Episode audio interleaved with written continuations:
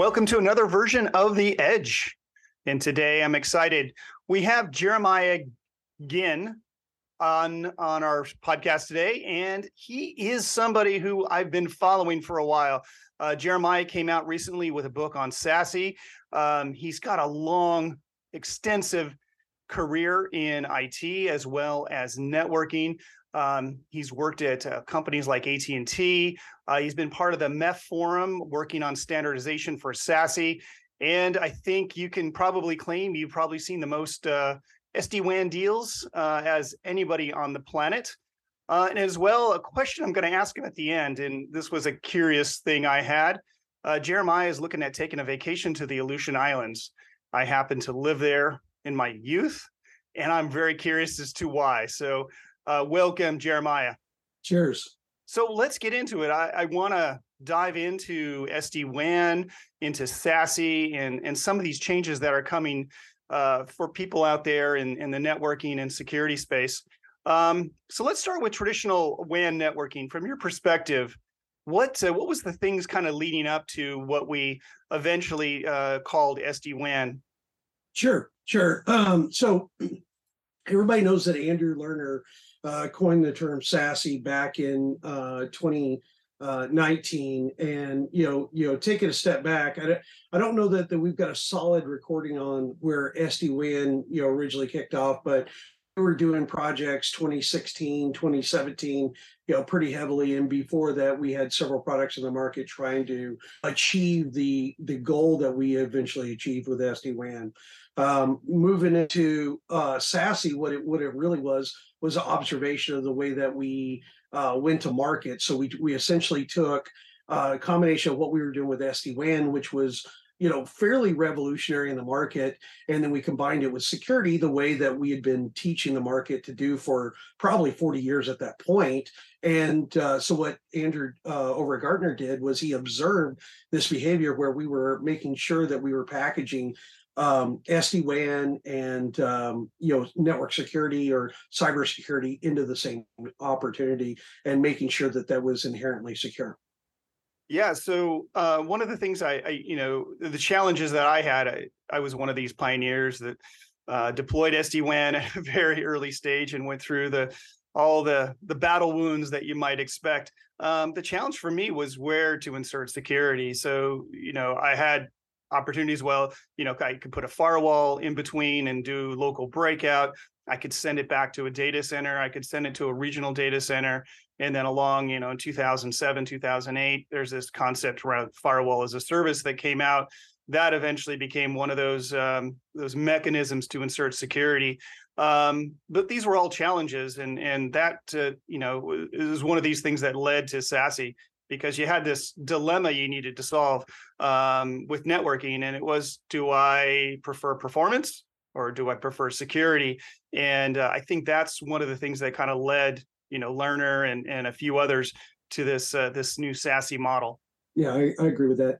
Uh, what what um, what we were looking for was how do we effectively secure this? And in the behavior in the market, uh, when we rolled out SD WAN was first of all, you know, a, a, major disillusionment when when the attempt was made. We what we saw was uh, the average large global enterprise company was taking three years to get 10 sites installed up from an SD-WAN perspective. Um, and the reason for that was we were taking seasoned engineers that had uh, their bread and butter was uh, networking for 25, 30 years. And, and that was all based off electrical engineering, computer systems engineering, um, uh, principles and methodologies. And we would apply a protocol and then we would we would route traffic uh, and, and, occasionally we would forward traffic but predominantly we would route traffic to its destination based on a existing protocol or a protocol we developed uh, to be able to do that as efficiently as possible. But but what we were um, what we were failing to do is failing to taking into account for changes in the environment. So what ha- would happen is if a circuit went down or a new circuit was installed or uh, some sort of topology changed, the network would fall on its face because we were prescriptive. we would uh, configure things prescriptive. And the problem with that was uh, that meant uh, that we had full control over it, which, well, back then I was doing that. And I said, uh, my network's going to be perfect. So I would design a perfect network, implement a perfect network, and start to operate a productive network. But day one, uh, something would change. And so I had to go around and adjust or tune my policy based routing or my prescriptive routing that I put in place. And it wasn't dynamic. So it would, it would, it would on a regular basis fail because it did not take into account any sort of dynamic uh, changes in the environment. And our quality mechanisms were, you know, layer two or layer three quality mechanisms were uh, extremely primitive, right? So all we're doing is, you know, allocating uh, in trying to carve out uh, some sort of space for performance, and it, you know, it was continually falling flat on its face. But um, you know, SD WAN, uh, you know, uh, and I I look at it this way: I've studied seventy seven different SD WAN branded solutions in the market. Uh, you know, I've helped implement probably 17 at this point. Um, you know, 17 different branded solutions. And, you know, if you look at that today, Cisco's probably got three branded solutions: the Meraki, the Viptela, and and the what we call the C Edge, which you know the converged uh, ISR code and Viptela code. But so uh, and then you'll see some of the brands in the market now have two because of the consolidation. But really, what was happening was uh, an engineer looked at that and they said, "This behavior doesn't make sense to me. Uh, it's not working. It's not. It's not working correctly." I can't do this. So they were backing off and trying to get to some sort of awareness. And, and typically, I could take a high school student and teach them SD WAN in one or two weeks. And if I took a 30 year IT veteran and tried to teach them SD WAN, they would usually curse me out and not talk to me for six months. And then they would call back later, apologize, and then ask to be taught after six months. Did you experience the same thing? Absolutely. Absolutely. Yeah. I've told stories on this show where um, I had a seasoned network engineer, CCIE level, you know, dude's got tons and tons of experience, is just amazing, intelligent person. And um, throwing him into it and then uh, taking to your point two people who didn't have a lot of experience. One was a uh, ex-service member. Another person was a cashier at costco uh, trained them in a matter of months and they were doing sd-wan deployments uh, globally uh, and uh, got into a point where there was a there was a conflict or a conversation around deployment and the the seasoned engineer was on the line and he's like hey we need to do this. And they're like no if you do that it's you know we're going to lose connectivity here and uh, sure enough uh, they were right he was wrong and just exactly to what you said uh, you know the engineer was like hey come back and and the you know the the engineers with only just a few few months of experience were, were teaching the the CCIE level guy so uh, yeah exactly. I mean I, I went through a very similar phase. I mean i i was uh looking after a global MPLS network and obviously that was a managed network. And there were reasons why it was managed uh, because it was complicated and we, we didn't have enough resources to have a CCIE on on on hand. So we we outsourced. And I remember talking about wanting to kind of insource and look after SD-WAN and spending a lot of time actually trying to convince the management team that we could manage that because it was simpler. But it was going through that kind of discussion point of you you you wanted to outsource it before you had someone managing it, and this is supposedly you're saying it's faster and cheaper, but it's going to be less complicated. And they, they in fact, we actually ended up with a managed service, primarily because nobody believed we, we would have the skills to do it. And uh, over time, we kind of proved out that we did have the skills to do it. So I think IT people are generally nervous and, and about new technology and we're a little bit reluctant to change but actually when i think when you open the box and have a look inside and you realize it's actually going to help you then then people tend to get on board. I think everyone's just different. Um, but i'll hand back to you john. Sorry. Yeah so one of the so yeah on, on that no point, no no worries no worries. Hey on that point of how do we convince engineers you know that have years and years of experience um, and they're they're used to you know how things have operated in the past and now they're confronted with uh, you know senior leadership saying hey economic reasons or consolidation or you know, we want to deploy these applications or we're becoming, you know, cl- more cloud first. Um, they're asking them, hey, we need to get into this SASE game.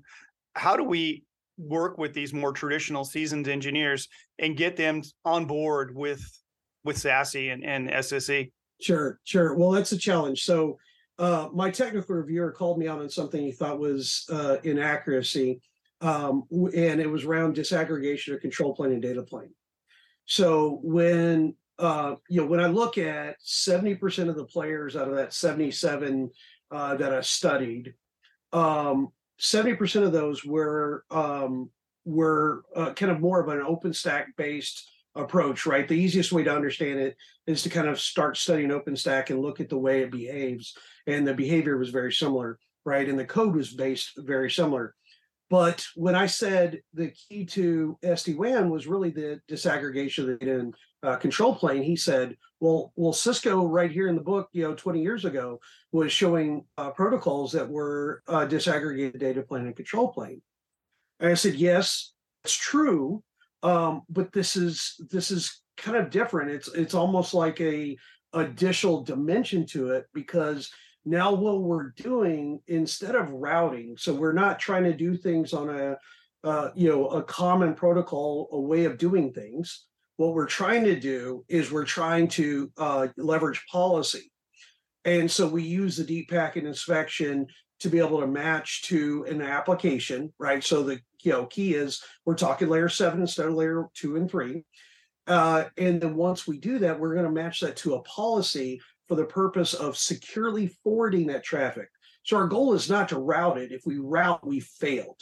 R- routing is a failure. When we drop to the underlay, that's that's kind of a last resort.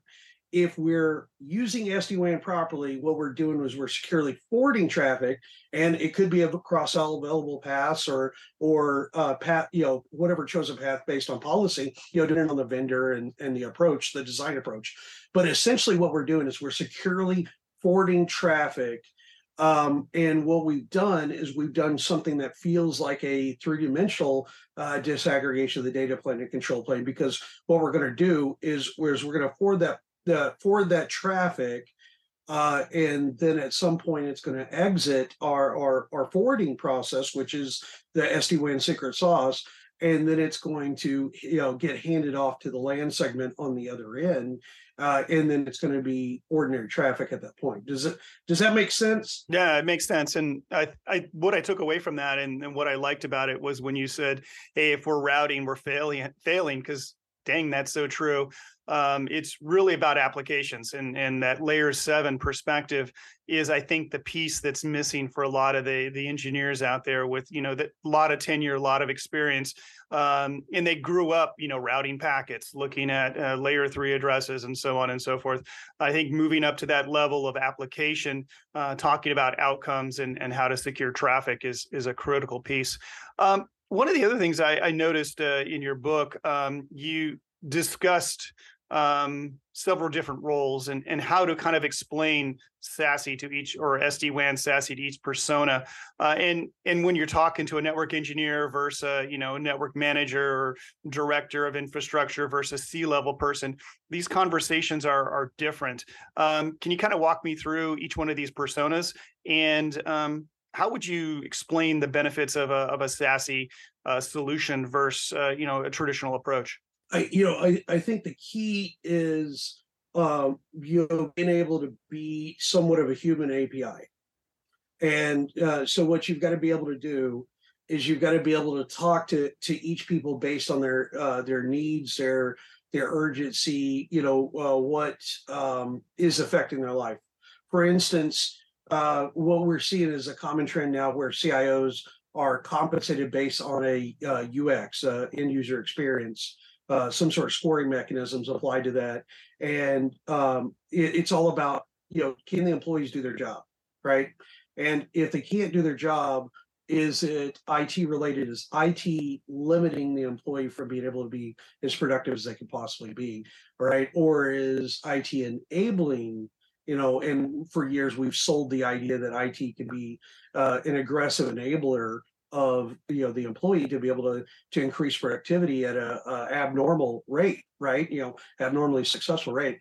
But um, so when I talk to the CIO, um, I'm cognizant that they've got a couple different things in mind. The, the first thing in mind is is business value. They they don't want to have operations personnel are there to be uh, the proverbial Maytag repairman. You know, they're sitting there waiting for something to break, and and uh, and if everything's designed correctly, it's not going to break, right? So it, you know, it's in essence they feel like a uh, a sunk cost that uh, doesn't provide a return on investment. So they want to take those dollars from the uh, keep the lights on approach and they want to apply those towards business value, which uh, ends up in DevOps or or some sort of application business value you know process. Um, you know is where those dollars go. The CFO, um, you know, really they just heard SD-WAN can save them ninety percent uh, on what they've been paying for uh, communications, right? You know, uh, bandwidth, circuits, you know, that sort of thing. And really, where that came from is if you were to take, uh, you know, a let's say a, a thousand site enterprise network, and you were to go from, uh, you know, MPLS uh, to SD WAN leveraging broadband, what you could get is essence up to ten times the actual bandwidth, um, although it affects reliability but you could get up to 10 times the bandwidth um, and you could uh, reduce your uh, your cost, you know, your three-year cost by 90% or more uh, going to SD-WAN. Now, what it fails to take into account is that the SD-WAN uh, hardware, software licensing, design, build, deploy process is more expensive than the routed process, right? And then the other thing it fails to take into account is uh, SLA and SLO, right? So if we look at SLA, uh, what we're looking at is everything we've done in the telecom industry has been focused on a five nines and trying to get to seven nines uh, of reliability, availability, right? And what a lot of the broadband uh, communications worldwide was built with about a 80, 85 to 87 percent uh, availability uh, mechanism, and it was done that way to make it cost effective, right? So uh, that was how they were able to get the cost down is looking at you know something less than a 90% availability score as opposed to building based on five nines so they're able to eliminate a lot of redundancy and a lot of uh, reliability and bring the cost down so the way we start to bring reliability back from SD-WAN, and you know this is a, a CFO and a, a, a, CIO discussion, is we uh, we, do, we go diverse on layer one. So we essentially say, okay, you want broadband, well, let's add, um, you know, some sort of variation on layer one. So if broadband's your primary because of bandwidth, you know, hey, maybe you're going to put in one gig at the site. Uh, let's go ahead and put in some sort of LTE or 5G um, for a diverse layer one. And then maybe let's put in, uh, if you got a more rely, uh, higher availability requirement for a particular site, let's put in dedicated internet access as well. So I've got customers that have five different uh, varied layered one. So we've got MPLS brought back into production because of reliability, um, but it's maybe 10% of the total bandwidth. Then we've got um, you know dedicated internet access, which is a uh, you know uh, 95, 97% reliable product. And then you've got um, broadband, uh, LTE, and uh, believe it or not, they brought back VSAT. So um, so everybody complains about the performance speed of VSAT, but the reality is, uh, you know, uh, for a diverse layer one mechanism, you know, it's perfect, and some bandwidth is better than no bandwidth. So it comes back in, and SD WAN makes it uh, perform better, right? So the the way it shares the traffic across all available paths, you know, makes it perform better. So anyway, so that's the discussions. And then when we talk to network managers, it it's really about okay, uh, what's your job? Yeah, your job is to have a network that runs Okay, well, let me show you application visibility based on the secret sauce of the SD-WAN. Let me show the quality mechanisms. Let you, let me show you um, how we can leverage multiple diverse layer one paths, right? Um, you know, and then uh, when we talk about the network engineer, really it's something has to happen to uh, cause them to choose on their own to relearn their um, you know their experience. Now, I actually um, reinvented myself in 2018, uh, going from uh, uh, network engineering, network architecture, uh, to uh, to becoming more of an SD-WAN subject matter expert. And since then, I've I've done SD-WAN, SASE, a, a ton of cloud infrastructure, and um, and, a ton of cybersecurity.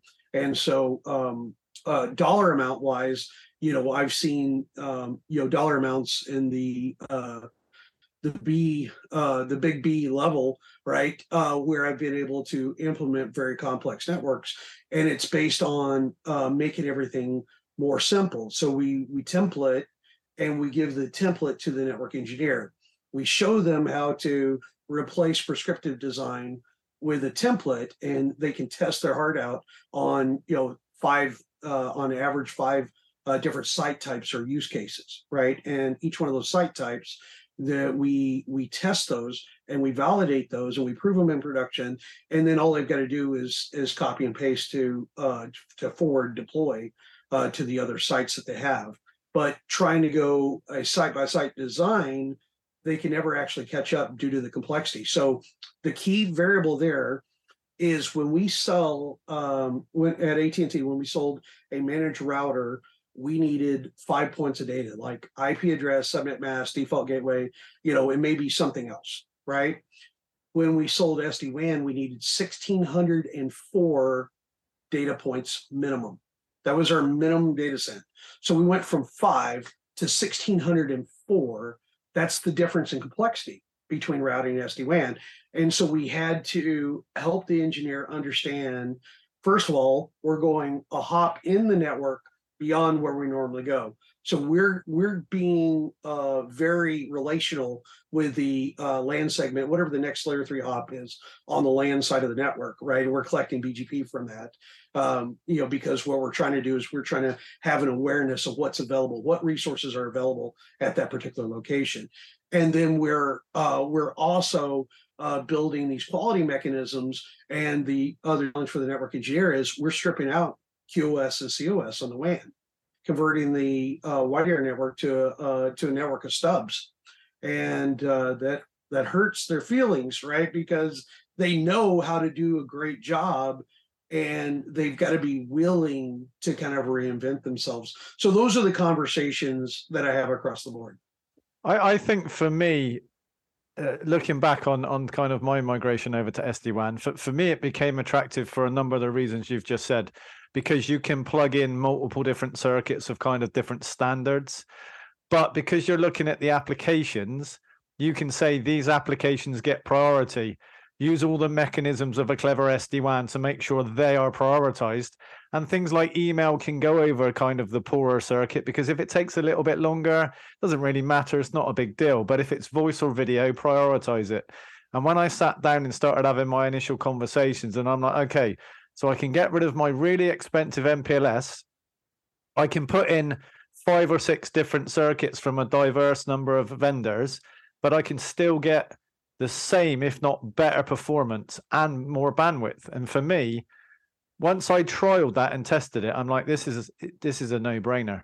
Um, but but I want to pivot a little bit. Um, I want to talk a little bit about breaking down SASE. Um, so kind of two questions really. Um, what do you think the key elements of SASE are?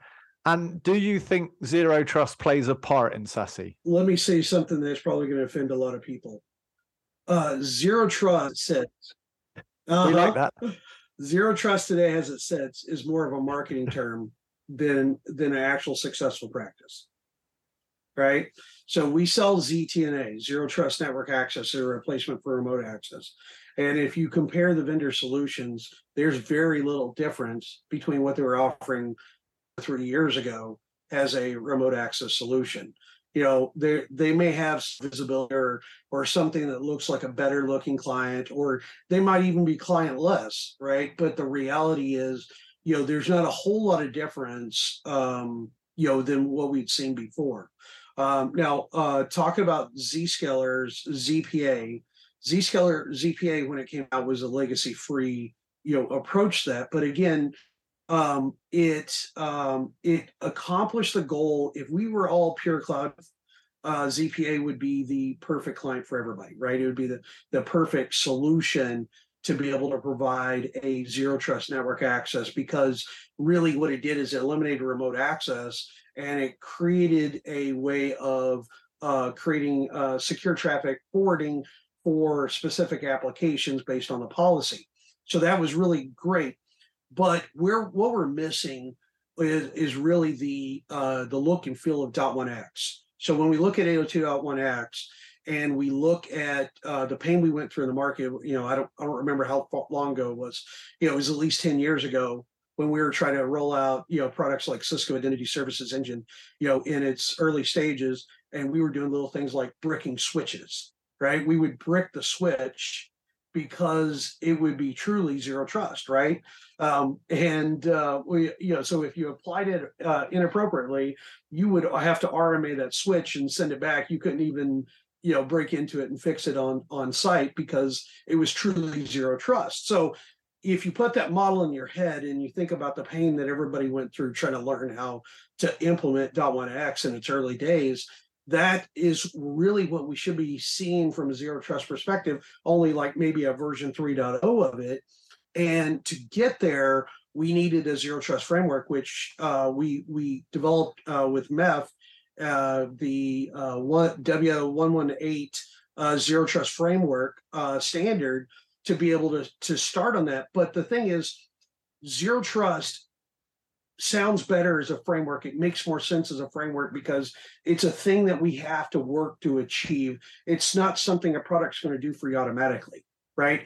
You know, the product can be capable, right? So ZTNA products can be capable, uh, but we're not going to get there unless we understand how everything integrates. So I want to focus on SASE for just a second.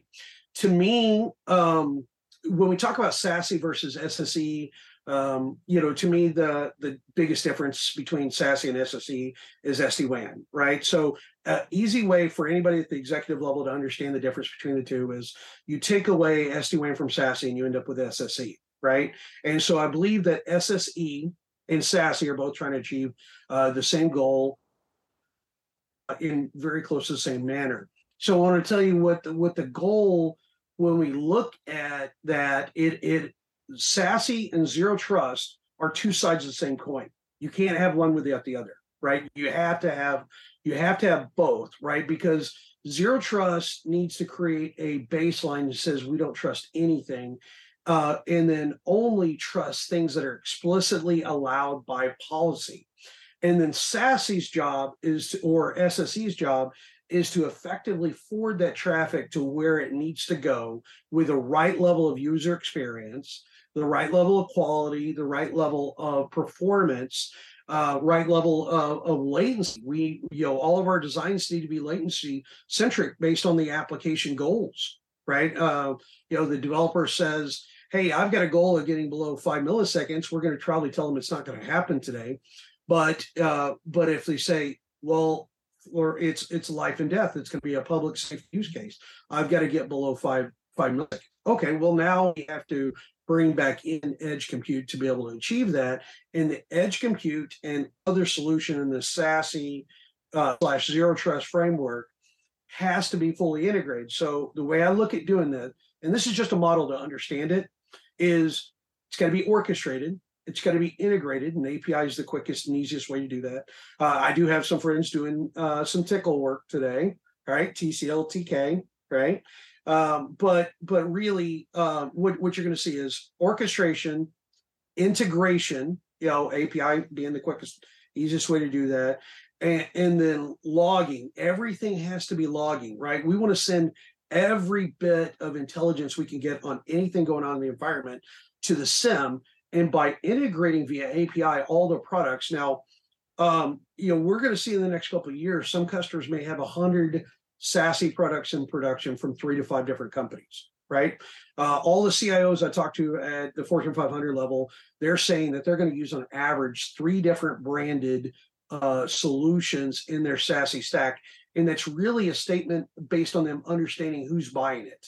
So I, I look at SASE as zero trust, SD WAN, um, firewall as a service, you know, the the um, uh, secure web gateway and the CASB, right? So that's that's your basic five pillars. But the the a- average basic build is probably going to be 17 services, you know, leveraging those five pillars, right? And that's going to be two to three vendors on average, probably going to trend towards three to five vendors long term. And the average customer is going to have 17 services in production. Uh, and we're going to see a future where there's a hundred services in production. Now, uh, let's pretend we have 17 right now, just for the sake of discussion. All 17 of those services, they have to be based on zero trust.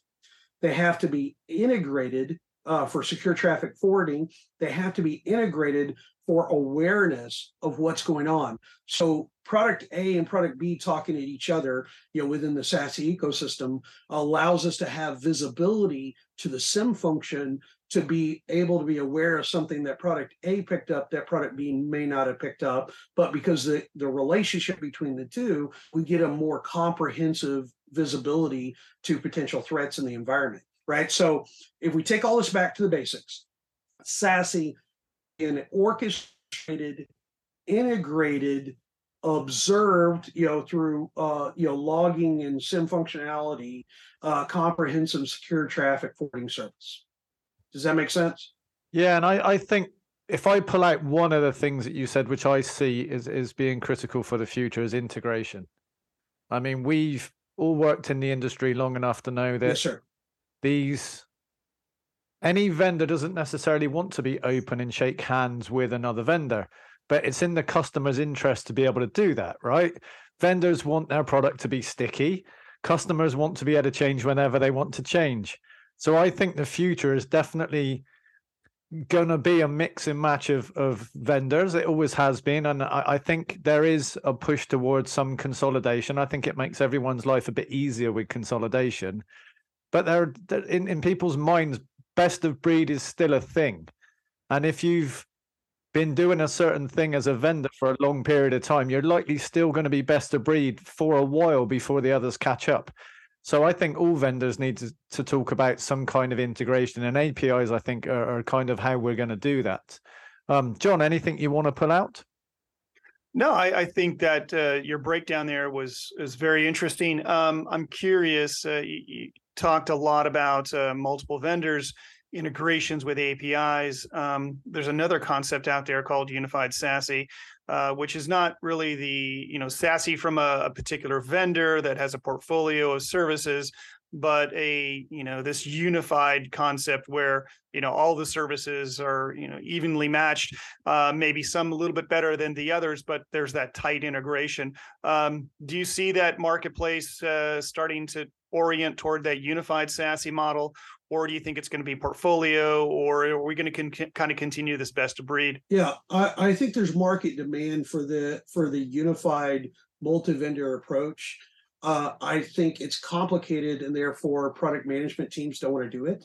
Um, uh, their uh, brand protection teams definitely don't want to do it. Uh, but I see the strength. Um, I see the strength in the market uh, parallels kind of what Cisco has done in the past. So if you look at Cisco, when they developed routers, they developed routers that had Cisco proprietary protocols but they also had RFC compliant protocols, right? To where we could leverage um, what the market wanted to consume for interoperation. And I see that, uh, you know, today I think a lot of people call it uh, a frenemy uh, type of type of approach, but but I I see it. Um, there's a book out there called The Death of Competition, and um, I I think that's that's something that needs to be forefront in our mind that we can uh, achieve X financially has a single stack, single um, you know umbrella, single brand, single logo type approach, and we can uh, achieve something something like a X times X. Uh, you know, if we go with, with something that's a cooperative development approach that allows us to be able to uh, interchange uh, functions within the industry. Uh, has created a uh, LSO, and LSO within it's got several different projects. And what it essentially allows is carriers that are competing against each other to provision services on competitive hardware. So essentially, vendor A or, or carrier A uh, can push deploy uh, out to the last mile on vendor B's network. And that interoperability, while um, feeling kind of awkward from a competitive approach uh, actually enables a reduction, uh, a significant reduction in the number of days it takes to provision services, which ends up um, allowing vendor A that uh, developed the cooperative agreements and and put more energy in the cooperative agreements to have a superior market uh, market competitive advantage, even though they're not getting every single dollar on that ticket that they sold. So they're getting um, you know, maybe they're getting 80, 90% of the dollars and then they're they're turning around giving the remainder to their competitor. But what they got is they took a customer from 180 days average market provisioning down to maybe seven days uh, for market provisioning. And um, in, in that value to the customer, you know, resulted in uh, you know, five, six months worth of revenue. So that approach uh, drives positive behavior, that cooperative um, you know, you know, competitive competition actually, you know, uh, you know, breeds positive results, but cooperative competition can can breed uh, a multiplying effect. Does that make sense? Absolutely. And uh, we had a guest on uh, a few months ago, Vijay Segar. Uh, he was a product manager at CloudGenix. Um, and he he hit this kind of the same point uh, that you did. Uh, you know, open uh, competition, uh, openness uh, breeds innovation. It breeds better results for customers uh, and and people to using the technology versus this closed ecosystem that we've saw in the past, where you know one company dominated the space and innovation declined, competition declined. Not so great for the for the customer. Yeah, I mean, I, I have to agree, but I've just looked at the clock, and then we we've got a little bit of time left. So I wanted to pivot to a, a to a question that I know our listeners are really going to want us to ask, and that's really about. You've obviously got a lot of uh, experience deploying these solutions. What have you learned? Like, what have you learned from uh, from deploying SASE that's gone particularly badly to to avoid, and and what do you think kind of makes a successful project? The first construct that we've got to get everybody to understand is that we're going to be successful based on the policy we develop to develop the policy, we have to have awareness. So we have to have open disclosure.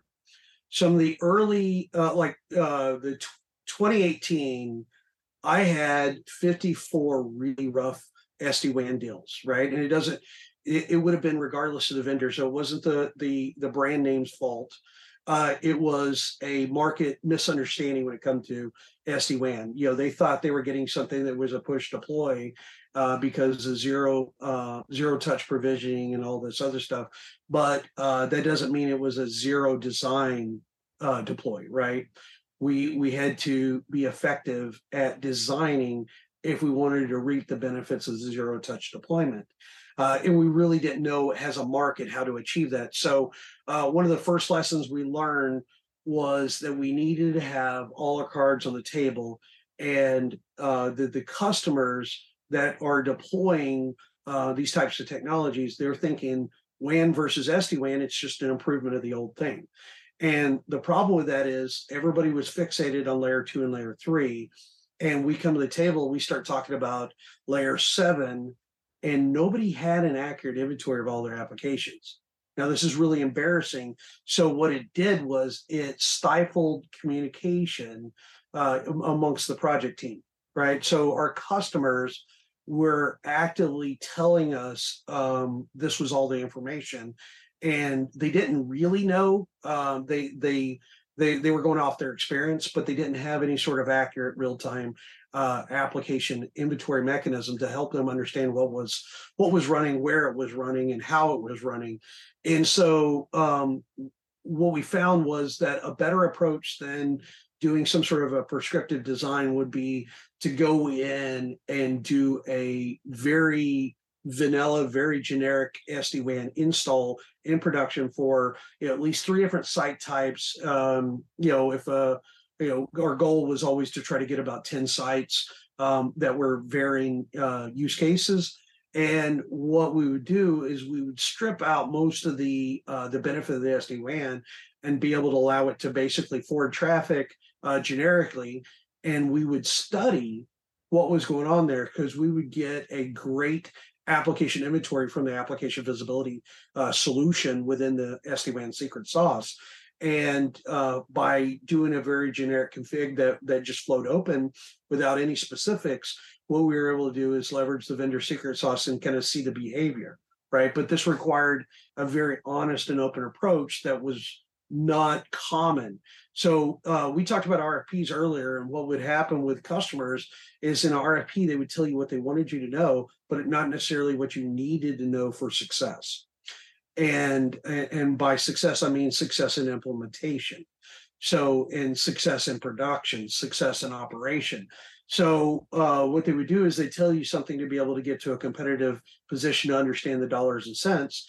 But what they wouldn't tell you is what you really needed for success in, in day one or even in day two. Uh, and so what we had to do is we had to develop a mechanism and we just used the technology to be able to pay attention to that. But a couple of things we learned. Simple is better than complex uh, when dealing with new technology. Uh, templated designs uh, made us uh, uh, gave us the ability to scale. That most of the network failures out there were were prescriptive uh, designs um, that were a site by site basis. So every customer we had that had a site by site config was failing, right? And and they didn't always understand where they were failing. But if you if you studied the tickets that they were getting, you could see the failures, right? And it, it's a limitation of the technology, but it's also a limitation of what you feel like you have to be able to control. So if you can trust the secret sauce, which is the hardest thing in the world, uh, trust the secret sauce built into the SD-WAN solution, you can uh, achieve uh, a multiplying effect versus being prescriptive on a side-by-side basis. And so uh, we also created hierarchical templates. So uh, from a least prescriptive to most prescriptive, and the most prescriptive only with uh, a very few sites. Uh, but uh, least prescriptive saying, you know, here's a global config for every site we're going to put in production for SD-WAN. And I talk about this in the book, and, and so this is more detailed in the book, easier to understand probably than uh, the amount of time we have in this podcast. But hierarchical design, uh, kind of a reverse focus than what we've done in the past. Uh, no policy, uh, excuse me, no prescriptive based design. You know, allow the policy to be a minimum viable product. Each policy is light as you can possibly make it. Um, open communication.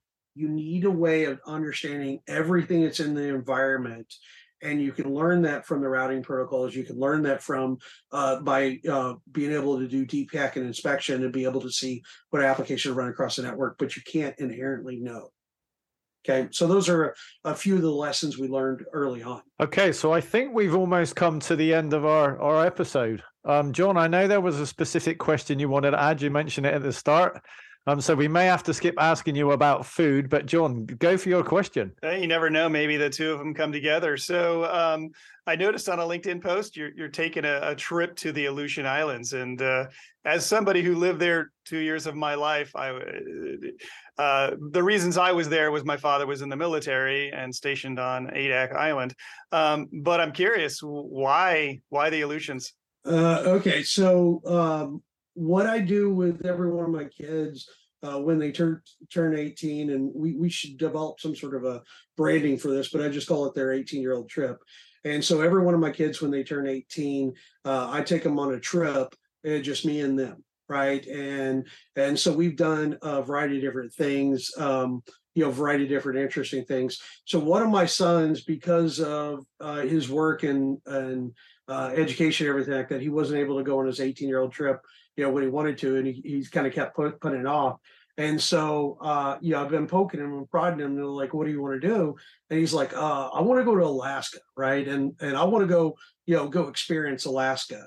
And I have a aunt that did 40 years in Inuit, uh, you know, uh, Alaska Native children's homes uh, up in Alaska, and then I have my wife's grandfather uh, did 40 years of commercial fishing up in Alaska and uh, served in World War II um, uh, up in the Aleutians.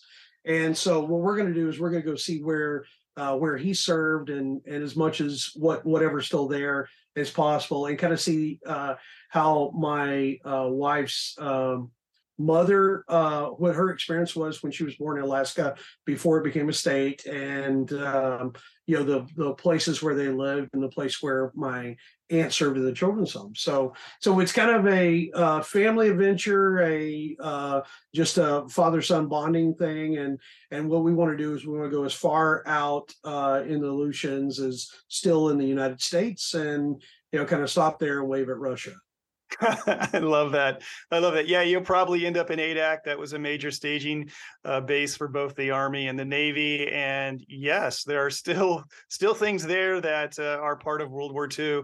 Uh, and if you go further out as well, um, you know, it, it's one of those things I, I, recommend a lot of people read about those those battles uh, during World War II because they were they were tough, uh, brutal, and the conditions that they the gentlemen were or the men were fighting in were pretty extreme. So, uh, looking forward to hearing about that trip, and uh, I'm I'm kind of excited for you.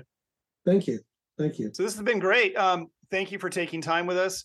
Uh, the book uh, that Jeremiah has written is diving into Secured Access Service Edge, a technical leadership guide for achieving success in the SASE at market speed. So um, excellent book. Recommend it. I think it's available on Kindle and uh, many other. Uh, have you have it? Is it available internationally as well now? Yeah, uh, it's at least ten countries, uh, and I think we've got uh, close to forty companies uh, representing the book right now around the world.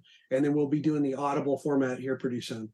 Yeah, yeah. Thank you very much for coming on. We really appreciate it. Thank you so much. I appreciate it, guys.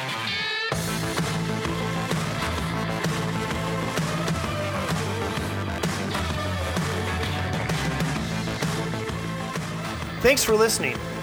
If you enjoyed this discussion, please give The Edge a like and a follow on your favorite podcast service. And also connect with the SSE Forum on LinkedIn. Get all the latest updates and news on the phenom known as the Security Service Edge.